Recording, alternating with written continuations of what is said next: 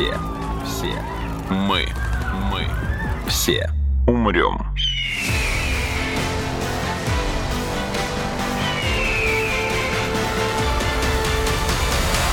Мы все умрем.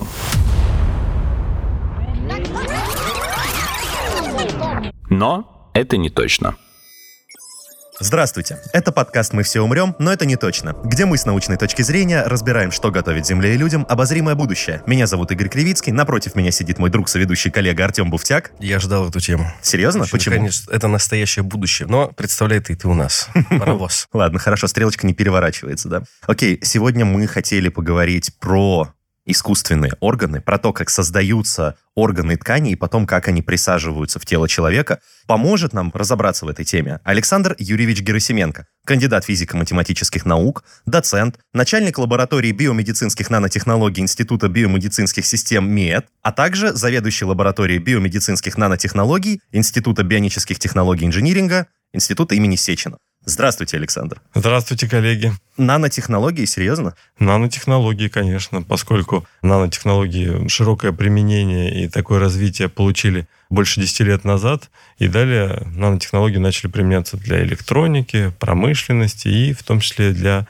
создания биомедицинских систем. В институте с одноименным названием я в таком институте и работаю. Просто для меня бионанотехнологии — это, вот не знаю, какие-то микродроны, которые разбирают твои кости, А. перестраивают, серая слизь, вот это вот все. А я думал, потому что Чубайс дискредитировал слово «нано», поэтому ты так и удивился. Имел в виду Медведев. Он, может, ему помогал, но я помню это слово часто из уст Чубайса. Александр, такой вопрос. А сколько у вас уже искусственных органов?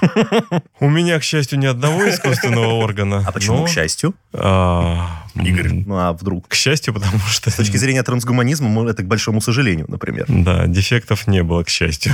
Ну, Если с этой точки зрения, тогда да, тогда, конечно, к счастью. А сколько искусственных органов или тканей может пересаженных под вашим руководством или по вашим технологиям, или в вашей лаборатории? Я понимаю, обширная, наверное, там будет цифра, но...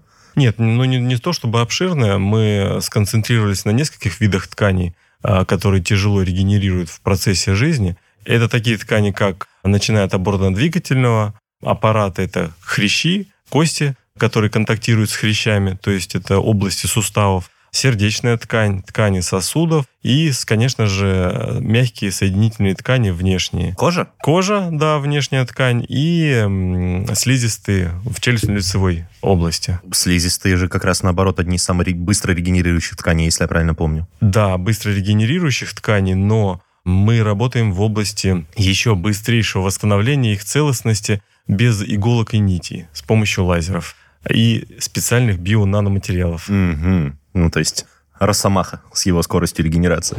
У нас мало времени. Просунь руки в этот агрегат. Захваты активированы. Эй, Спокойно, это восстановит твою способность исцеляться. Ну, можно сказать так, потому что есть процессы, которые при челюстно-лицевой хирургии появляются. Это нежелательные процессы, это гиперпластические процессы. После полостной операции с помощью скальпеля и восстановления этой ткани может соединительная ткань начать расти ненужными темпами и в большом количестве. Мгм. А лазер помогает купировать эти процессы, остановить, и э, ткань восстанавливается естественным образом в этой области. Мгм. То есть речь даже не про шрамы, а именно про контроль за ростом. Да, про контроль за ростом и про Чтобы не восстановление. образовались шрамы, в числе прочего. Да, конечно, вот вы правильно говорите, это на коже, это для того, чтобы предотвратить образование рубца, эстетический, с одной стороны, вид, а если мы говорим о внутренних органах, а рубцы, они функциональность ткани нарушают. Особенно, например, когда речь идет про сердце, вышеупомянутые Да. рубцы на сердце, это же... Так, сейчас нет, это не инфаркт, это не... Как называется вот состояние сердечной мышцы, когда она вся зарубцована и... Нет, вы правильно все говорите, инфаркт А, это инфаркт. разрушение, а потом регенерация происходит, и там образуется соединительная нефункциональная Мгм. ткань. Есть, которая не несет, собственно, полезной функции. Да, Да. которая не пропускает Не электрические импульсы, не сокращается нужным образом. То есть, получается, с помощью ваших разработок можно, чем постфактум как бы удалять какие-то шрамы, неправильные наросты, вы предотвращаете их появление Да. с помощью своих разработок. это же Сейчас круто. Очень-очень. Да. Да, это очень здорово. Но вот тогда давайте поговорим о том, как, собственно, это делается. Насколько я понял, в принципе, когда нужно регенерировать ткань, особенно отсутствующую какую-то ткань, ну, то есть не просто дать зарасти разрыву или ране, а вот именно восстановить кусок чего-то отсутствующего, в первую очередь ученые и врачи, они должны сказать организму, дурашка, куда ты так быстро делишься? Не надо включать миоз. Посмотри, у тебя тут нормальная, как будто настоящая ткань, как будто настоящий каркас. Он такой, ой, действительно, что это я? Вместо того, чтобы просто закупоривать э, прорехи, начинает расти, развиваться как запланирован, как был должен по заложенной в него схеме и, по сути, отращивает заново там потерянную кость, потерянный хрящ или потерянную ткань. То есть вот главная функция, главная цель такие, так? Все зависит от размера дефекта, о котором вы говорите. Да, если это маленький дефект, то он может восстановиться и сам. А если это большой дефект, большая площадь, большой объем, то нужно помочь в восстановлении этого дефекта. И далее приходит на помощь технологии, ткани-инженерные технологии, когда мы можем искусственную конструкцию, часть имплантата поместить в этот дефект, либо заполнить его клетками, кирпичиками, которые восстанавливают ткань, в которой они помещены. Вы сказали либо, как будто это процессы Они могут быть взаимоисключающие. разные. Мне казалось, Да. они взаимодополняющие. Взаимоисключающими могут быть, взаимодополняющими. То есть тут много различных путей. Но, конечно же, для восстановления комплексных сложных тканей это все-таки взаимодополняющие процессы. То есть конструкции искусственные, которые населены биологическими объектами, клетками, помещающиеся в дефект ткани. Мгм. То есть искусственный, Трудовые мигранты такие. искусственный орган – это как домик для новых клеток.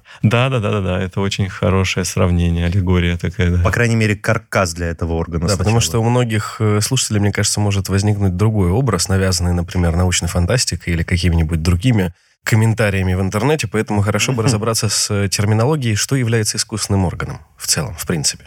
Я хочу сказать, что есть имплантаты, которые состоят из биоматериалов, Мгм. да? Ну, то есть не имплантаты, а, скажем, если мы переходим э, к восстановлению дефектов, то мы можем использовать конструкции из биоматериалов, которые состоят только из клеток и белков, и объектов биологических из организма человека, либо из биосовместимых материалов, либо вместе из биосовместимых материалов и биологических А биоматериалов. есть какой-то пример, на который можно это приземлить, то, что вы рассказываете? Кость какая-нибудь? Например, да. Пример? Да-да-да. Ну, в качестве примера может выступать один из наших последних проектов. Это клеточные и ткани инженерные конструкции для восстановления сердечно-сосудистых патологий. Мгм. Это вот в основном для лечения инфаркта миокарда. То есть э, здесь э, мы разработали искусственную конструкцию, которая обладала специальной структурой и функциональными свойствами, о которых мы говорили, электропроводность, э, механические характеристики. И эта конструкция населялась э, клетками сердца, кардиомиоцитами, и далее имплантировалась в область инфаркта, инфаркта миокарда. То есть сначала вы делали из какого-то искусственного, но неотторгаемого телом материала э, некий вот каркас, который имитировал кусок сердца, получается. Ну, тот кусок, который нужно было заменить. Потом внедряли в него живые клетки, они в нем размножались, разрастались, превращаясь в кусок сердечной ткани. И потом вы его, грубо говоря, пришивали на нужное место вместо зарубцованной поврежденной ткани, так? Грубо говоря, так. Тут опять же два пути. Эта конструкция могла самостоятельно быть имплантирована в инфарктную область без клеток и помогать сокращаться вот этой вот дефектной части сердца, а могла быть и населена клетками. То есть мы по двум пути шли и два а, вида исследований проводили. И Как- тот, и в тот увенчался успехом. Однако с клетками, конечно, мы получили до 80% от этой инфарктной области восстановленной. Да, это очень хороший результат, который, правда, был получен на мышах, кроликах и свиньях, Вот всегда есть но. Вот Да. всегда. поскольку к человеку, чтобы перейти, нужно получить положительные результаты статистических исследований большого количества. Ну, вот вы только что сказали 80%. Или это 80% именно эффективность ткани. именно метода, который М, применяется да. с клетками. То есть нужно измучить большое количество животных, чтобы получить результат. Но в хорошем смысле А вы ждете, когда у мышки инфаркт случится? нет. Они подходят и делают бога-бога. Да-да-да. Stupid dog! You made me look bad! Мышки такие устойчивые существа, которым, к сожалению, испугать их нельзя, инфаркт, добившись инфаркта. Он э, имитируется искусственно. Сердце опоясывается сосудами коронарными. И если перекрыть этот сосуд, то есть предотвратить поступление крови к одной из частей тела, то она отмирает. Мгм, Вот. Понял, искусственный, искусственный инфаркт с имитацией как бы закупорки получается. Закупорки, либо второй э, метод, это можно электрическим разрядом, коагулятором, который используется в хирургии, также имитировать инфаркт. Мгм. Вот. И потом мы его лечим, соответственно. Это грустно, но это необходимо, к сожалению. Да во нет, во ну имя это- науки. Это не ново, да. Я Памятник мышки есть много где. Это правда. Мы все умрем.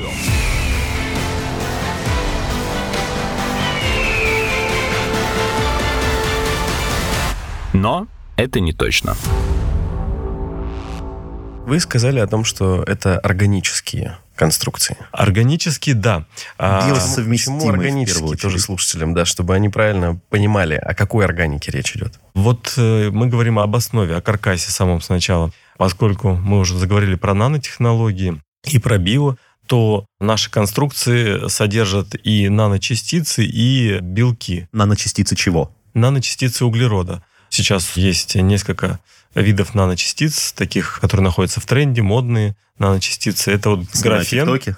Ну, вы, наверное, слышали, да, Конечно, наночастицы конечно. графен, которые наши соотечественники открыли Нобелевскую премию, разраб- получили за разработку. Это было в 2010 году, в 2004 открыли. И если этот э, лист графена свернуть в трубку, то это получится углеродная нанотрубка, которые, по такой иронии, были открыты раньше, э, чем графены. Да. Забавно. И вот эти углеродные нанотрубки используются в качестве нанокаркаса для того, чтобы получить большой макрокаркас для клеток. Вот.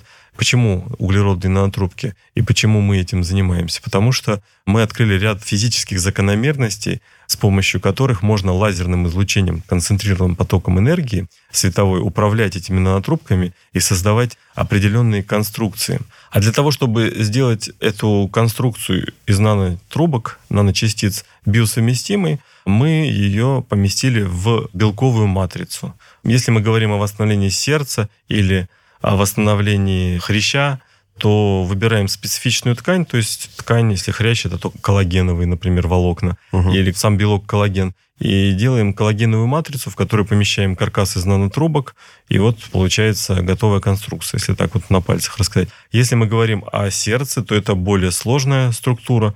Мы знаем, что сердце состоит из трех слоев. Эндокард, миокард, эпикард. Самый толстый слой это миокард, который является сердечной мышцей. Он сокращается, позволяет сердцу сокращаться, выбрасывать кровь и проводит через себя, соответственно, электрические импульсы. Для того, чтобы восстановить все слои сердца, мы сделали многослойную конструкцию, которая состоит из белков альбумина, белка крови, биополимера хитозана. Хитозан – это продукт, полученный из панцирей ракообразных. Он используется М. да, это интересная штука, он достаточно долго используется, и это такой природный абсорбент различных химических, биологических веществ, из которого делают фактически такие вот носители для таблеток, например. То есть один слой хитозан, один слой альбумин, белок крови, и один слой на основе коллагена. И таким образом мы получаем конструкцию многослойную, не то чтобы три слоя, а это сотни слоев маленьких, которые образуют вот такую трехслойную структуру. Не очень понятно объяснил. Не, да? почему? Понятно, только Ну, то есть зачем? м- много слоев коллагена, много слоев альбумина и хитозана. Для того, чтобы имитировать структуру слоев сердца. Эндокард, миокард, эпикард. Ага. По характеристикам э, Они функционально, Функционально, да. одинаковые, да? и все эти слои белков, они пронизаны каркасом из углеродных нанотрубок. А углеродные нанотрубки обеспечивают, во-первых, механические характеристики вот этой конструкции эластично-упругой в итоге. И, соответственно... Чтобы она могла сокращаться и разжиматься. Да, Да, и не да, рушилась при этом. Да, да, да, да. И не рушилась, да. А да, Я да. думал, это как раз хитозан вот за неразрушимостью отвечает. А вот как раз коллаген с хитозаном в совокупности, они вот используются, эти биополимеры используются для создания искусственной кожи, раневых повязок после ожогов. Вот Мгм. такие вот конструкции надевают. И самая главная функция нанотрубок – это еще и электропроводность. Биотоки сердца проводятся. именно. Да. То есть получается у нас органическая, но не живая при этом ткань, имитирующая функционально полностью ткань сердечной мышцы. Так мы уже киборги, получается, Да. раз электрический ток наш организм. Абсолютно. Ток течет в наших венах. Мой приятель беспечный. В его жилах течет электрический ток. Я к тому, что эта искусственная мышца, она получается, в отличие от настоящей живой ткани, состоящей там из настоящих живых клеток, не требует такого нежного и бережного отношения к себе со стороны окружающей среды. То есть ей не нужно столько подпитки какими-то там биовеществами, которые несет кровь, там, например, и так далее. Если вообще нужно. Если она не содержит клетки, то да. Можно, получается, в принципе, мышцы, не только сердечные, наверное, даже заменить, в принципе, вот этим многослойным сэндвичем. И это будет мышца, которой не требуется подпитка от остального организма. Но, насколько я понимаю, их другие мышцы заставляют действовать, потому что сами они не имеют как Электрический ток как раз он проходит, заставляет он- И что, сокращаться. ты провел электрический ток, и что стало сокращаться? Коллаген или хитозан? С чего он вдруг Кстати, будет работать? хим- Это химия и правильно, физика правильно. процесса, да, как работает. Правильные вопросы, да, вы задаете, потому что эта конструкция просто электропроводящая. Естественно, нужен двигатель, который будет сокращать. А вот сокращаться будут сами клетки Да. уже, То есть, получается, Ага. сердце это шарик. Одна из областей сердца не сокращается, она темненькая, отмершая. Если мы на нее имплантировали вот эту вот конструкцию, то конструкция проводит из одной части сердца в другую электрический ток, при этом сердце, сокращаясь, увлекает эту конструкцию за собой, заставляет сокращаться эту область. А если никакой конструкции нет, инфарктная область, длительное время в организме существует, что происходит? Сердце – это мышца, она может расти, может оставаться на том же уровне при сокращениях. А вот эта вот область отмершая, она все тоньше и тоньше становится. То есть может произойти постепенно. аневризма, да. И, соответственно, когда образуется отверстие или дырка, то летальный исход. И вы эту дырку как раз затыкаете своим вот этим сэнд... Как... Есть название какого-то, чтобы я его Затыкаете сэнд... грубовато. Ну, Это практически искусство. От этой картины на стене очень большая польза. Она дырку на обоих загораживает. Декоративно затыкать. Как... Давай, подскажи мне глагол. Реставрируют, я бы сказал. О, реставрация сердечной Кстати, мышцы. в англоязычной литературе, да, этот термин используется repairing, практически реставрация, восстановление. Это круто. У меня такой вопрос. А почему этот материал, ваш имплант, да, есть у него, наз- извини, что перебиваю, есть Да-да-да. просто у него название, конечно, чтобы не называть его сэндвич или этот ваш материал. Ну, то есть как-то вы его назвали? В проекте, который мы реализовывали, он назывался «Клеточная и ткани инженерная конструкция». То есть Клеточная мы его по аббревиатуре называли ТКТК. Почему ТКТК проходит проверку свой-чужой организмом? Почему организм не говорит, что это за ересь, и не уничтожает его? Потому что мы выбрали биополимеры, которые составляют слои, которые не отторгаются. Это биосовместимые материалы, которые э, мало того, что они не отторгаются, они воспринимаются, они и рассасываются через какое-то время. Это же временная конструкция, забыл упомянуть. Она О, это существует важно, да. в организме 2-4 месяца, ну, это на модели животного, за 2-4 месяца, в зависимости от типа животного, у крысы мы за 2 месяца получали восстановление инфарктной области, на модели свиньи это ближе к 4 месяцам. И далее, как продукты метаболизма выводятся. Так подождите, она рассасывается, но на ее месте появляется что-то? Живая ткань, да. Конечно, да. То есть она как бы использует вот этот мост временный. Да. Мгм. Это вот мы начали разговор с каркасов. Ага. В англоязычной литературе этот термин называется scaffold. Scaffold – это временная конструкция. Она подвергается биорезорбции. Это такой термин, который означает прорастание ткани в себя и выведение конструкции, как вот строительные временные леса. То есть, условно О, говоря, а вот это очень хорошая аналогия, кстати, прям понятная. то есть да. через Да. 4 месяца на месте этой конструкции появлялась уже ткань хозяина Мгм. сердца. Ткань хозяина вот А функциональная? порядка 80%. Да, это кардиомиоциты, клетки, которые составляют миокард, сердечную мышцу, и которые сокращались и, соответственно, проводили биотоки. Это мы подтвердили в Сеченовском университете, работая с гистологами, которые исследовали послойно, нарезая, там, окрашивая ткани, и определили функциональность ткани. То есть они сравнили с здоровым участком сердца, восстановленный участок, и получили до 80%, грубо говоря, сходства. Ну, то есть то, о чем я сказал чуть раньше, то есть этот мост, эта заплатка, она позволяет организму неспешно рубцевать это место, просто вот закрывая прореху, а именно медленно, но верно восстанавливать свою функциональную часть. Если бы этой конструкции не было, он бы в целом не восстановил бы эту часть. Он ее зарубцевал бы да, именно, он бы просто и всё. спешно делил клетки хоть как-нибудь, Да-да-да. чтобы просто они срослись. А что значит рубцевал? Рубцевал это значит образование соединительных тканных клеток, фибробластов, которые не функциональны. Они не Еще должны и с быть. высокой вероятностью ну, злокачественного перерождения, если я правильно понимаю. Да, вот эти вот процессы вполне вероятны.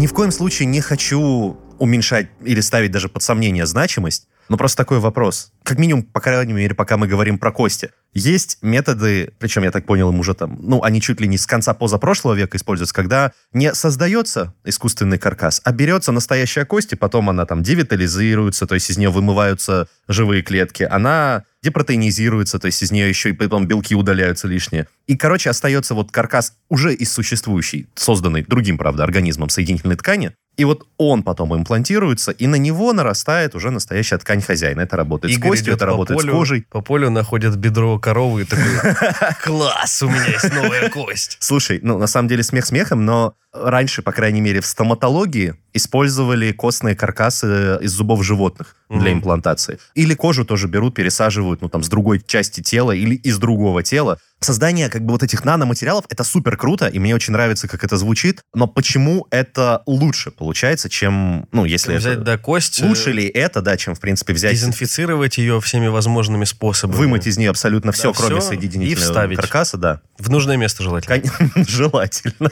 Да, я понимаю, о чем вы говорите. И э, если возвращаться все-таки к сердцу, от кости перейти к сердцу, Но это И- подмена. Ну ладно, да. это подмена, но те же самые процессы, о которых вы говорите. Используется, например, эпикард свиньи, из которого вымывается все живое, все клетки, все белки. И Мгм. вот эту заплатку как раз используют для восстановления инфарктной области. У человека. У человека, да. К сожалению, несмотря на то, что мы все живое и все запрограммируемые процессы вот в ДНК удалили, которые находятся в этой вот децеллюляризированной ткани, все равно есть большая вероятность неприживления ее, и, соответственно, функция электропроводности не решена, функция населения клетками тоже достаточно сложно ее сделать. То есть это просто поддерживающая такая конструкция. Мы решили сделать несколько шагов вперед и функционализировать эту вот конструкцию, поскольку такие имплантаты мы использовали как подложки, куда э, осаждали наши наночастицы, наши белковые структуры,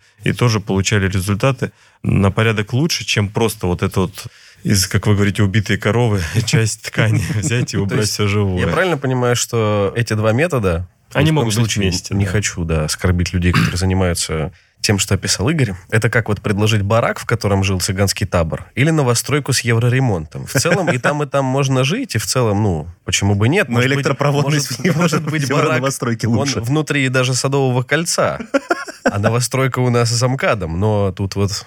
Или я не прав? Это очень-очень хорошая аллегория, Барак Обама. Ну, типа. Поскольку эта новостройка, она может быть для более широкого круга пациентов использована, чем барак, который приживется там, может быть, у 30% пациентов. Я сейчас А это не, не говорю. вопрос экстренности, ну, то есть быстрее там может быть, но если вот прям срочно-срочно надо, нету времени у нас создавать этот ТК-ТК, но зато у нас есть мертвая свинья, и мы. Вопрос приоритетов. А Если говорить про кости, мне кажется, быстрее там будет титан бабахнуть. Он тоже не отторгается организмом, насколько я понимаю. Вот, кстати, да, это другая сторона того же вопроса, вот, которого я начал этот блок. То есть, чем создавать отдельный специальный композит, взять целый материал, который еще легко как бы придать ему нужную форму, и который уже известно, что не отторгается организмом. Сплавы титана и платины, керамика, там специальные керамические структуры. И поместить их и дать организму наращивать уже на них. То есть, чем вот долго послойно нано-биокомпозиты создавать, пойти забежать в какой... Ну ладно, это... это Игорь, зачем нам машины на лошади классно перемещались? Кареты красивые были. Но как бы, но есть же этот метод, понимаешь? Я Можно понимаю, к чему ты клонишь. лошадях да, но- катаются. М-м. Ну вот эта аналогия тоже красивая, или Артем все-таки проиграл свой стрик, да? Эта аналогия красивая, но, а, а, но, но размер, то есть время создания таких конструкций, оно не превышает время со- наших конструкций. А Время стоимость? создания. Технологичность сложнее. Соответственно, стоимость, наверное, немножко выше. У какого из процессов? У нашего У процесса, да, поскольку там задействованы и лазеры, и э, дозирование чернил на подложке тонкими слоями и так далее. Но для восстановления костей там главная функциональность э, Мгм. и механические свойства, и биокерамики. Наши коллеги занимаются этими вопросами. Они широко используются, и я думаю, что конкуренции у них нет. Титановые материалы и биокерамики. Мы больше работаем с мягкими, Мгм. с соединительными тканями. Я как минимум тут вижу минус в том, что керамические и металлические ткани не выводятся из Не организма ткань, сами. Вообще не ткани. Не просто, ткани, да. имплантаты, да. Да. Во-первых, да, не ткани, это не ткани. Биоимплантаты из керамики и титана и прочих подобных материалов не выводятся из организма сами по себе. уязвим для магнета, потому что он управляет металлами. Ну, как бы это и был основной... Для рамки. Это был основной минус Росомахи, если ты правильно помнишь, как бы. А это, кстати, вот не совсем правда, потому что есть керамики биорезорбируемые, которые растворяются. Опа. И, да, Правда? и кость регенерирует. И вот коллеги определенных успехов достигли. Мало того, они генно модифицированы, эти керамики. Модифигенно.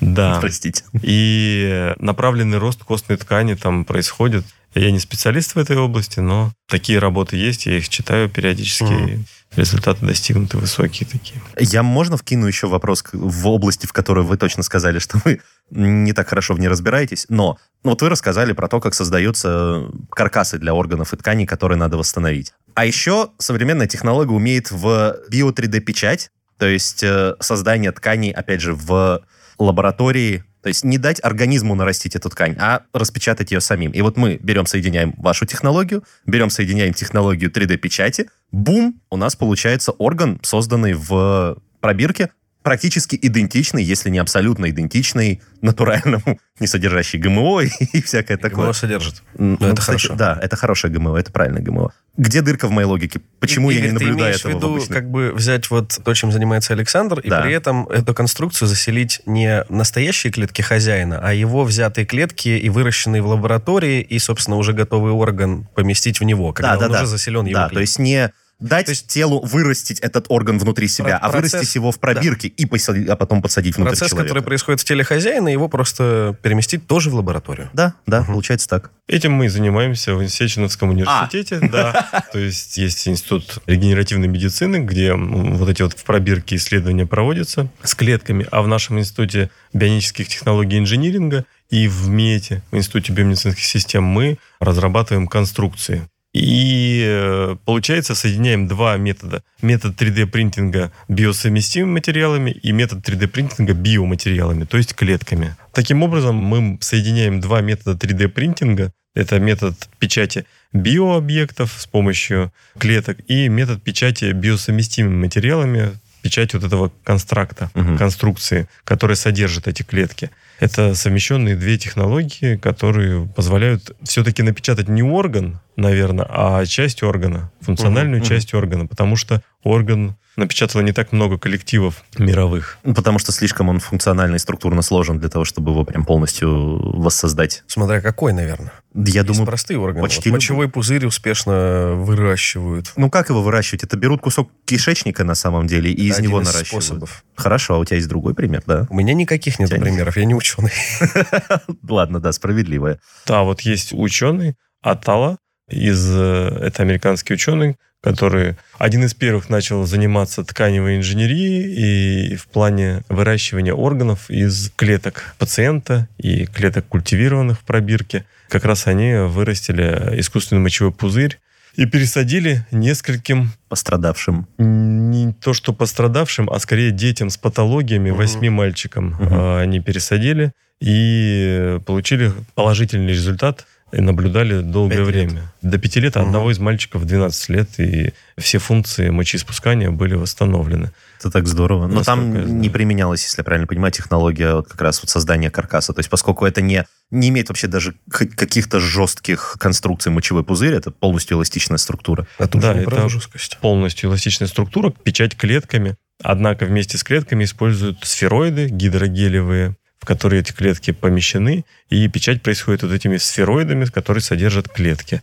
Тут уже используется э, широко, помимо методов 3D-принтинга классических, когда выдавливается биочернила, которое состоит, в свою очередь, из сфероидов, еще используются и лазерные технологии, которые позволяют гидрогелям, составляющим сфероиды, превращаться в твердые тела, полимеризироваться. Мгм. А, то есть изначально они не твердые, и как бы лазером мы их готовим. Да, как глину высушиваем на солнышке, только в наномасштабах и намного-намного быстрее. Но я читал, что очень много клеток погибают при печати. То есть это вот тот минус, с которым пытаются бороться, и пока не то чтобы получается. Но это именно при печати, да, под Да, давлением да, да, и температурой сопла принтера, да. Для клеток это экстремально. Мгм. Поэтому и используют эти сфероиды, поскольку клетки это медузы такие, да, которые Бесформенные. бесформенные, у которых может разрушиться мембрана, Мгм. и все содержимое, все органеллы вытечь, да.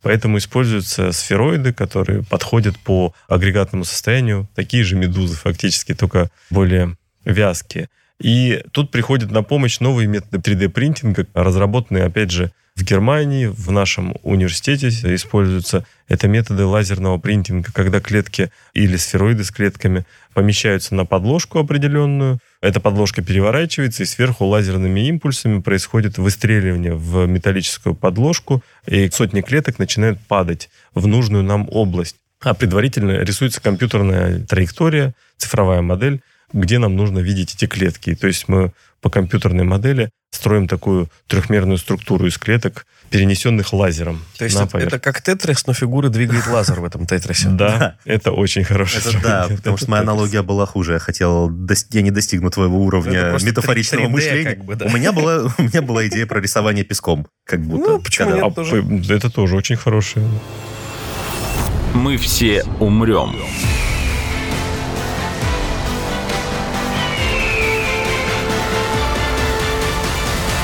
Но это не точно.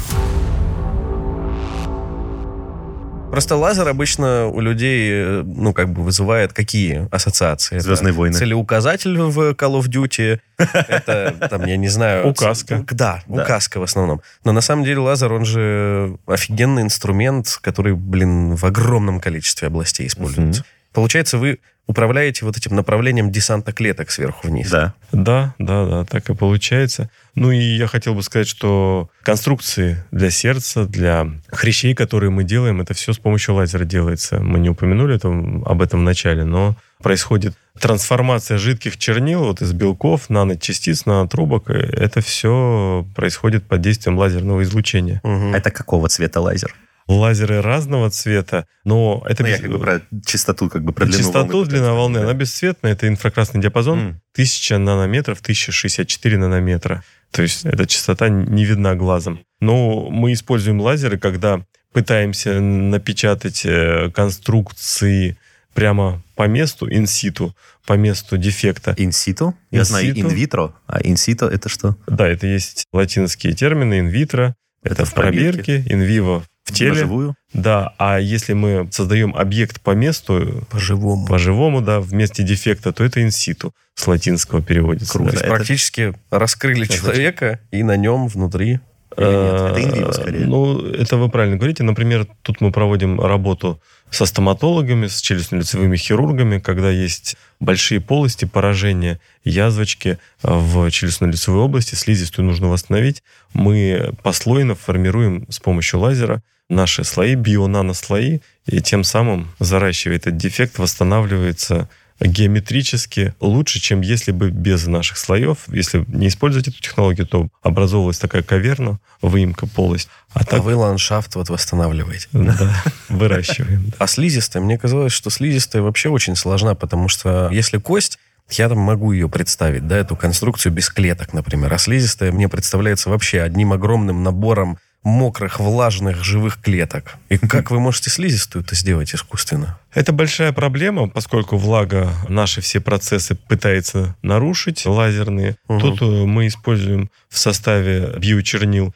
лазерные поглотители. Это такие красители, которые используются, там, например, для окраски одежды, только эти красители используются в лазерной хирургии. Данные красители содержатся в чернилах, и они э, оттягивают на себя энергию лазерного излучения, способствуют аккумуляции этой энергии излучения только в области, куда нанесены чернила. Вот. Мгм. А так бы, если бы не использовали краситель, то жидкость отводит тепло, и процесс нарушается. Это невозможно просто сделать. То есть это вот такой вот ноу-хау, ряд патентов есть на эту тему. А из каких материалов состоит слизистая искусственная? То есть там какие вы используете э, вещества? Те же самые Те же белки, самые? только... а, Организм как бы не особо разнообразен в плане строительных все-таки элементов своих. да, мы же говорим про новостройку и про универсальные Они типовые. Артем.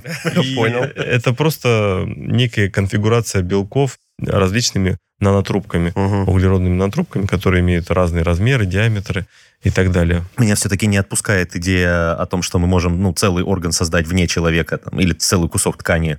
Вне пациента, не обязательно человека, да, потом как бы подсадить. Или даже не подсадить, а просто проводить лабораторные исследования, не дожидаясь донора и вытаскивания органа из него. То есть мы можем имитировать полноценный настоящий орган или его часть инвитро и экспериментировать с ним как хотим. Тут есть ряд работ ученых из разных стран. Я знаю, что напечатали маленькое мышиное сердце в Сингапуре, насколько я помню. А у нас в России напечатали поджелудочную железу мышиную, Мгм. которая функционирует. Ну да, Э, Сингапур маленькая страна, маленькое сердце. Россия большая страна, но большая. маленькая Да. Но тоже мышь. поджелудочная железа. да. И Конечно, существуют большие сложности с печатью комплексных тканей, которые преодолеваются потихоньку. Но, например, мы проводим исследования вместе с Институтом Гамалеи, где разработали прививку «Спутник», от коронавируса. Соответственно, в области коронавируса мы и проводим исследования. Мы печатаем объемные, пористые, по структуре подходящие имплантаты, которые дальше в институте Гамалеи населяются клетками легкого, и э, имитируем работу такой части легкого. Впоследствии этот населенный клетками имплантат, то есть симулятор легкого, заражается коронавирусом, угу. и дальше уже вирусологи проводят исследования по лечению по взаимодействию с разными лекарственными средствами этого материала. И также нанотехнологии тут используются, различные наночастицы металлов используют для убивания молекул вирусов и так далее. Вау. Ну, то есть у тебя, по сути, в лаборатории маленькая легкая, с которым ты проводишь абсолютно любые эксперименты, связанные с коронавирусом, и не только. Это гораздо лучше, чем наблюдать а это их на искусственное легкое подключают к КВЛ, чтобы оно еще и дышало? Нано искусственному. А, нет, мы пока не подключаем, но есть э, такое направление, как микрофлюидные системы, которые позволяют получать вот э, маленькие модели легких, да, это микросистемы с мембранами, которые населены клетками. И при подаче напряжения или создании давления воздушного, водяного можно имитировать работу легкого, работу сердца и, соответственно, тестировать э, лекарственные препараты. И скоро это будет как замена дорогостоящих инвиво исследований на животных для того, чтобы пройти аттестацию перед выпуском изделия медицинского назначения. Еще и это биоэтика. Это сильно это... ускорит разработку каких-то новых принципов лекарственных средств и всего остального. Скорее доступным, да, сделает, э, ага. поскольку не нужно будет больших исследований с вивариями проводить и удешевит, да, это вот совершенно верно, это очень сильно удешевит процесс исследований. То и есть не будем вырастить искусственное легкое условно легче, чем провести тоже исследование на мышке? Ты, по крайней мере, когда выращиваешь легкое, ты контролируешь, какое оно будет, какого размера, какой структуры и так далее. А мышка, ну, как родилась, так родилась. Не знаю. Я лучше дождусь ответа Александра. Ну, я хочу сказать, что, по крайней мере, сейчас микрофлюидная система и может использоваться как предварительное исследование для того, чтобы сузить свой набор лекарственных вещей, которые разрабатываются, а потом уже избранные с наилучшими результатами материалы исследовать на инвиво моделях. Понял. Тем же самым мы можем сколько сэкономить жизни мышей и, и других животных. Alexander, огромное спасибо, что пришли сегодня к нам и помогли, ну, как бы на Понять, пол... что будущее уже близко. Оно вот каждый раз оказывается ближе, чем я думаю, на самом деле. Это потрясающе. За это вам гигантское спасибо. А, а можно прийти к вам в институт и О. посмотреть на сотни тысяч искусственных легких? Там такие ангары огромные.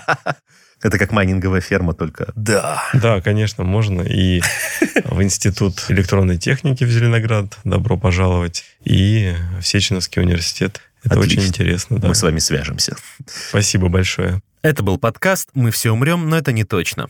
Подписывайтесь на подкаст на сайте ria.ru, в приложениях Apple Podcasts, CastBox и SoundStream. Ищите нас на Яндекс.Музыке, SoundCloud, ВКонтакте и в других агрегаторах. Комментируйте и делитесь с друзьями.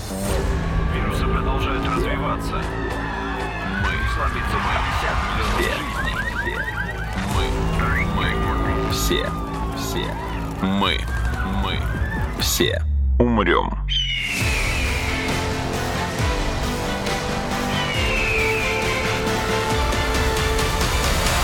Мы все умрем.